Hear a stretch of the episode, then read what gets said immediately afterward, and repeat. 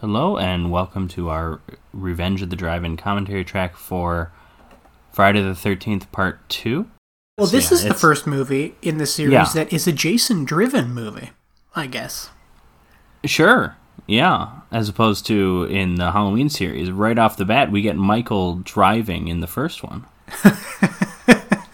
The beginning of this movie, like after all these flashbacks and stuff, actually takes place, what is it, like two months after the events of the original movie or something? Just yeah, the the um Alice is is like a few months after this when she gets killed here by Jason. The rest of the movie is like 5 years later. Yeah, so like, so what? So Jason's maybe like 17, I guess, in the canon of, of these Friday the 13th movies? Because what, he was like a 12 year old boy?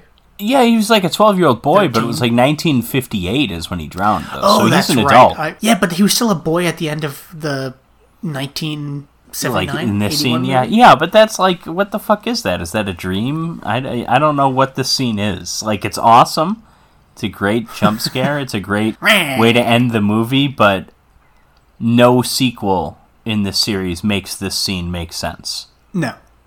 none I think the reason like why they're not making Friday the 13th sequels anymore is because I feel like Jason's a little overdone. Like I think at this point Jason oh more than a little Well, yeah. Well, Jason and Freddy are both kind of joke characters now. You know what I mean? Like they've been in the public, the forefront of the public's imagination when it comes to slasher movies, I guess, for so long, and everything has been done that we almost need like a new slasher.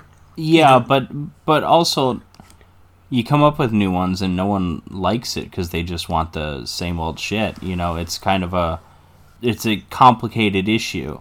Like there's a reason that we had so many freddy movies and so many jason movies and, and i agree it eventually after after time the characters kind of lost their main appeal especially i would say freddy because Freddy feels like a completely different character at, at a certain point in the series. Jason always feels like Jason. It's just it's just the same old shit movie after movie and and you know it it gets exhausting after a while. Also, so this this movie does um this movie breaks new ground in having two different interpretations of the slut character.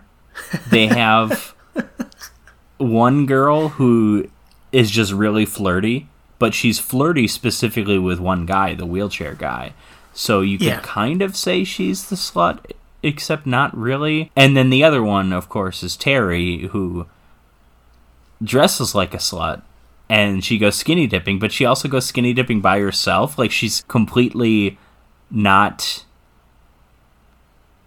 she, she's she's not re- she's not really a slut, but the movie kind of Yeah, she, treats she- her almost like she's one. not like showing off. She's not doing it because like she's exactly. She's yeah. just having fun, and then um and then it's really the the the real slut is the I think his name's Scott that character because he's like the man whore who is hitting her with a slingshot.